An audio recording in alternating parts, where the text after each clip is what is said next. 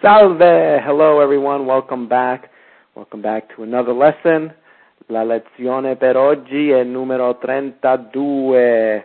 And today we will be going over the verb essere. Essere, il verbo essere, to be. And here are some verbs that are um, conjugated with essere to arrive at the past tense. Arrivare, to arrive.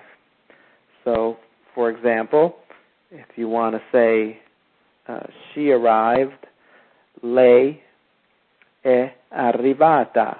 Remember the tense, the um, past participle must agree with the masculine or the feminine.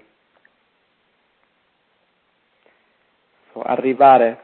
Moving on to the next one. Andare, to go. Uscire, to go out. Entrare, to enter. Costare, to cost. Venire, or venuto, to come. Essere, stato, to be.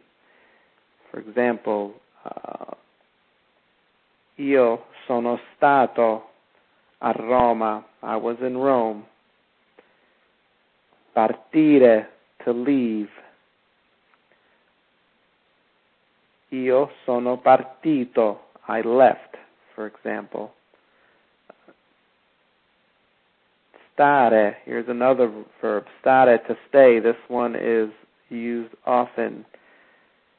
Sono stato, for example. I was there. Sono stato a Roma tre anni fa. I was in Rome three years ago. Sono stato a Roma tre anni fa. I was in Rome three years ago. Sparire, to disappear. È sparito, for example, he disappeared. Or lei è sparita, she disappeared. Tornare, to come back, to return. Tornare. And these verbs are conjugated with essere, like I was saying, they must agree with the subject. Uh, the irregular ones are indicated in the parentheses above, like venire, venuto, uh, essere, stato, so on and so forth. Here's a sample essere verb. Sono andato. If you're a man, you would say sono andato. A woman would say sono andata a Roma. I went to Rome. Sono andato if you're a man. Sono andata if you're a woman. Same thing with the next one. Sei andato or sei andata.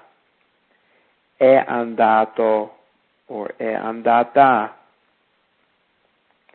Siamo andati or siamo andate if it's feminine, if it's a group of women siete andati or siete andate.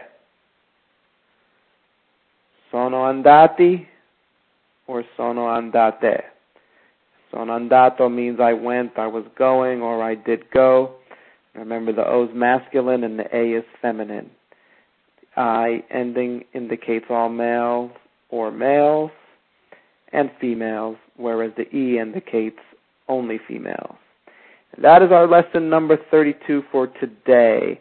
Come on back next time when we will be going over food and meals. This should be a popular lesson, very important lesson for Italy.